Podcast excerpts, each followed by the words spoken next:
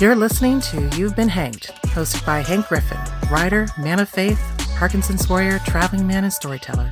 Wonderful stories, home cooking, thoughtful lessons, and candor about life with Parkinson's are his to share. Relax for the next several minutes with your friend, neighbor, and brother who loves you.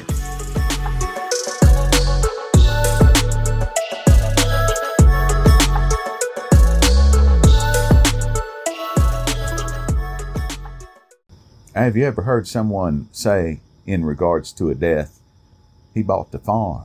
Some of you know just what that is, others may not.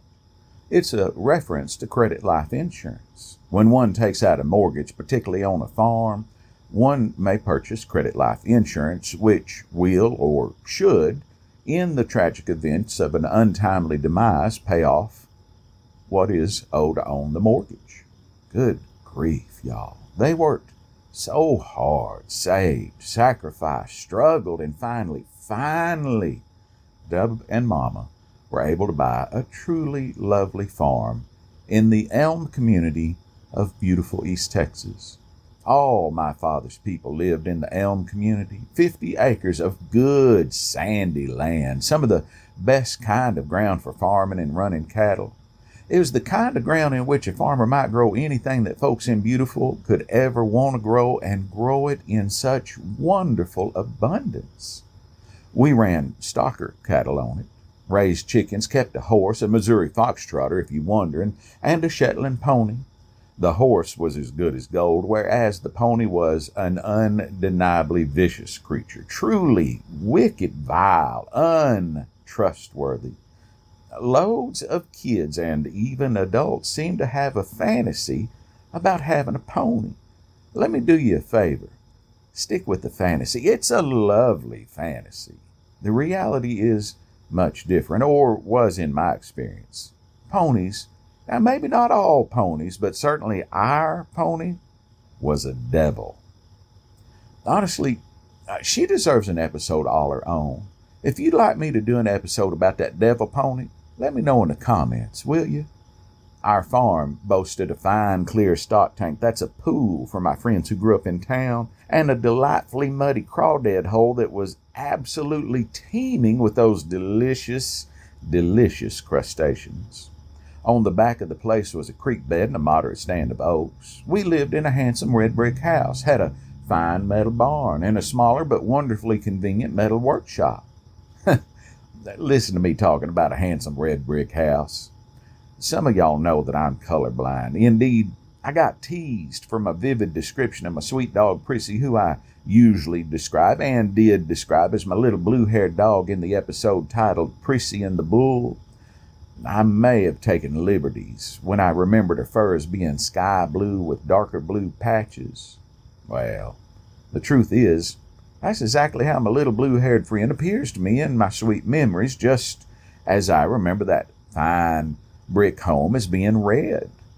In fact, it might have been orange or brown or even green for that matter. I wouldn't know any better. For my purposes here, though, it was more or less red ish. There was no air conditioning, and that was not uncommon in beautiful East Texas in those days. I never had central heat or air until I was in my late 20s, nearly 30. Dub's pickup truck didn't have any air conditioning. It's just fine. Hot? Whoo, hoo, yeah, it's hot. But we were just like most of our family and friends and didn't know any different. My dad used to water the house.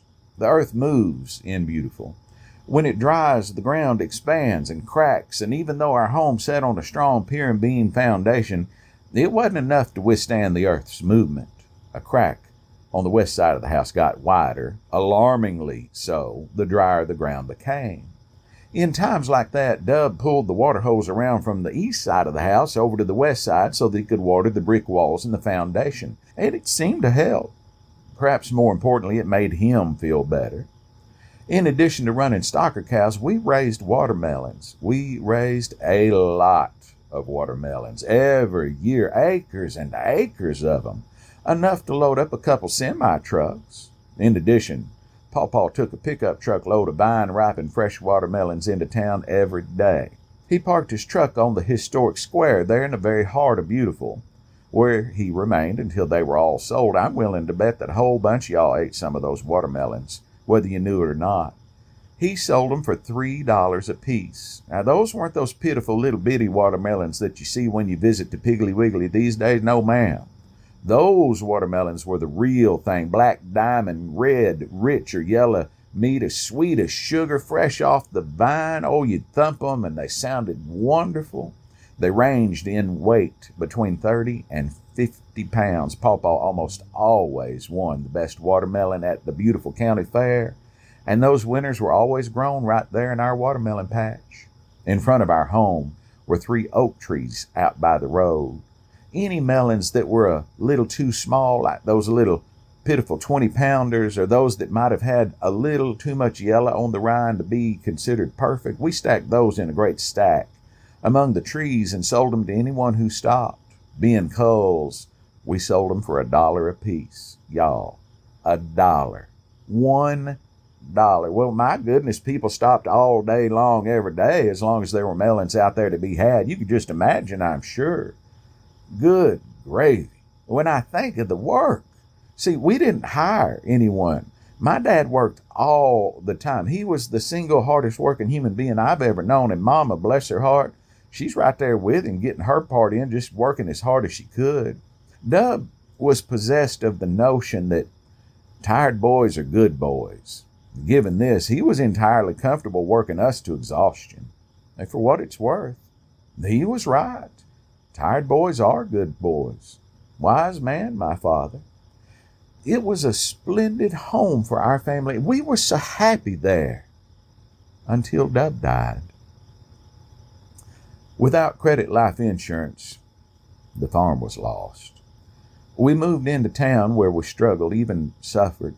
Bless her, Mama was a stay at home mom. She had an eighth grade education and no marketable skills. When I say we struggled, even suffered, that isn't for dramatic effect. Life was damn difficult in those days. September 86. Mama, no doubt at her wits' end, arrived home to find me laying on the living room floor. I like to do my homework there. When she walked in, she didn't see a studious kid doing his homework. No, she saw a half grown, great big boy laying around eating her out of groceries and sort of snapped. Get up off that floor and get a job. I just turned 15, was stronger than the average lad, liked to work, had a will and heart, but this was the first conversation that Mom and I'd had about me looking for work outside of farm work or working around the house. I wasn't a lazy kid, far from it. I told you to get up off that floor. You get out of this house, and I'd better not see your face again till you have a job. Well, I was upset. My feelings were hurt. And for me, this came out of nowhere as a boy. I was deeply affected, not in a good way. These several decades later, I understand. Mama was carrying the load all alone, and it was just too much. The thing about Mama is you got to be careful. I talk about her being a gunfighter, and I think sometimes people interpret that as humor. Well, do y'all hear any laughter? Mama was known to shoot first and ask questions later, and that is not a literary device. I grew up in a different time, a different place. For the longest time, beautiful was very like a land time forgot, if just for a few decades a half century, perhaps. You may find it hard to believe, but there really were old gunfighters at large, people who were known to be such, and for whom it was just part of their personal mystique. Mama was one of them. She wasn't raising a fool. I got up off the floor, got out of the house, and set about finding a job. In the parking lot, I steeled myself. Honestly, having just turned 15, I had no idea what to say, but did what I've always done. I put my best face forward and waded into the thick of it. As I opened, then closed the front door, a great set of bells hanging from the inside doorknob jangled. They didn't ring, they didn't jingle, they jangled. It was a distinctive sound, one that remains with me despite time, distance, and age. There were three dining rooms, the smallest, there by the door, another long and narrow one adjacent to it, and the main dining room, I passed them all and found an older woman sitting at the counter on a stool next to the cash register smoking a cigarette. Next to her on the counter was a pack of Pall Malls and a black ashtray full of cigarette ashes and crushed out butts. Hello there, she said. How can I help you? I introduced myself.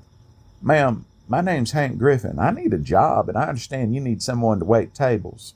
Yeah, I was real smooth. I held out my hand, and the woman took it. We shook as she said, Hello, Hank. My name's Chris. This is my cafe. Chris looked me up and down and invited me to take a seat on one of the stools at the counter. I did so and waited.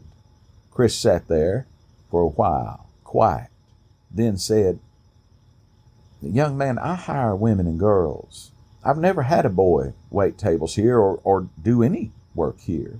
My heart began to sink. Chris, I'm honest and a hard worker. I'm friendly. I can talk to people. Whatever you need, I can do it. Whether it's wait tables, wash dishes, mop floors, clean the bathrooms, it doesn't matter to me. I'm not too proud to work hard. My parents have taught me to do just that, and I can give you good references. Chris listened. I could see her thinking. Unfortunately, she remained unconvinced. Hank, thank you for coming in here. I know it took courage for you to do that all by yourself, but I've never had a boy work for me before, only girls. I think it might be best if we both keep looking for the right fit. I rose from the stool, shook Chris's hand again. Yes, ma'am. Thank you for your time, was all I could manage. I walked around the corner through the dining rooms and out the door. As it opened and closed again, I heard that distinctive jangle. I'd walked to the cafe. It was a long walk. Mama was clear that I was not welcome back home until I was also gainfully employed. Frankly, I, I didn't know what to do. I walked to the beautiful city park thinking I might stop there to meditate on how to proceed. At the park, Cookie, a family friend, saw me. She pulled up in her aging but still very cool El Camino. Hey, Hank, I just talked to Chris up at the cafe. She wants you to come back and talk to her again. I could hardly believe my ears. What do you mean you just talked to Chris at the cafe? You know I work there, don't you? Honestly, I, look, I was 15. I had no idea. Still, I had a boyhood crush on Cookie who was as pretty as could be, and I didn't want to sound stupid. Oh, oh, uh, uh, yeah, was the nearest I could manage to a clever save. Cookie rolled her eyes, grinned, such pretty eyes, and said, Get in the car. I'll drive you over there. At the cafe, Chris and I sat down again. The familiar smell of cigarette smoke filled the air. Did you mean it when you said you'd wash dishes, mop floors, and clean the bathrooms? Chris asked. Yes, ma'am. From the kitchen came a beautiful sing song voice. Oh, I like his manners. Chris closed her eyes, shook her head, sighed, and said, That's Betty. She's the evening cook, and there's no better cook anywhere in Beautiful. Again, she looked me up and down. Most boys don't want to do the kind of dirty work you will have to do if you want to be a waiter here. That's why I was hesitant earlier. But you do have good manners, and I have a good feeling about you. I asked Cookie if she knew you, and she went on and on about what a great young man you are. At this, I couldn't help but blush. You still want the job? Yes, ma'am. Chris smiled. Is the first time I saw it, that smile, I mean. Like the jangle of the bells that hung on the front door, Chris's smile remains with me a lifetime away. It was a wonderful, wonderful smile, broad, toothy, infectious, only made better by her laughter. I didn't know it then, but I hadn't just met my new employer, no. I had just met and shared a first smile with a woman who would become a true and trusty friend. Cookie told me that you're in the marching band. Is that right? Yes, ma'am.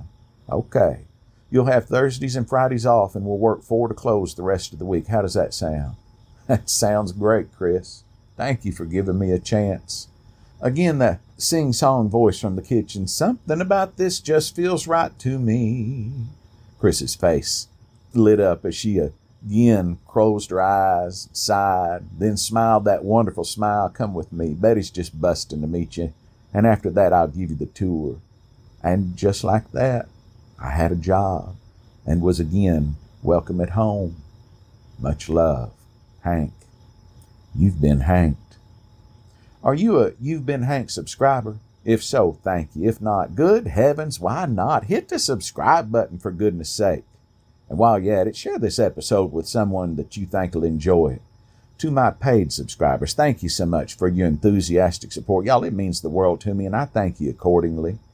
You've Been Hanked is growing. Please help the podcast grow faster by recommending us to those who enjoy storytelling.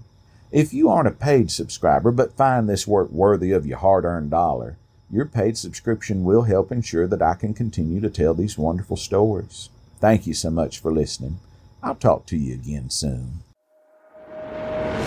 Thanks for listening to You've Been Hanked. If you enjoyed today's episode, do us a favor like, share, subscribe, and comment. It's easy and really makes a difference. Please help Hank help others by increasing the reach of You've Been Hanked.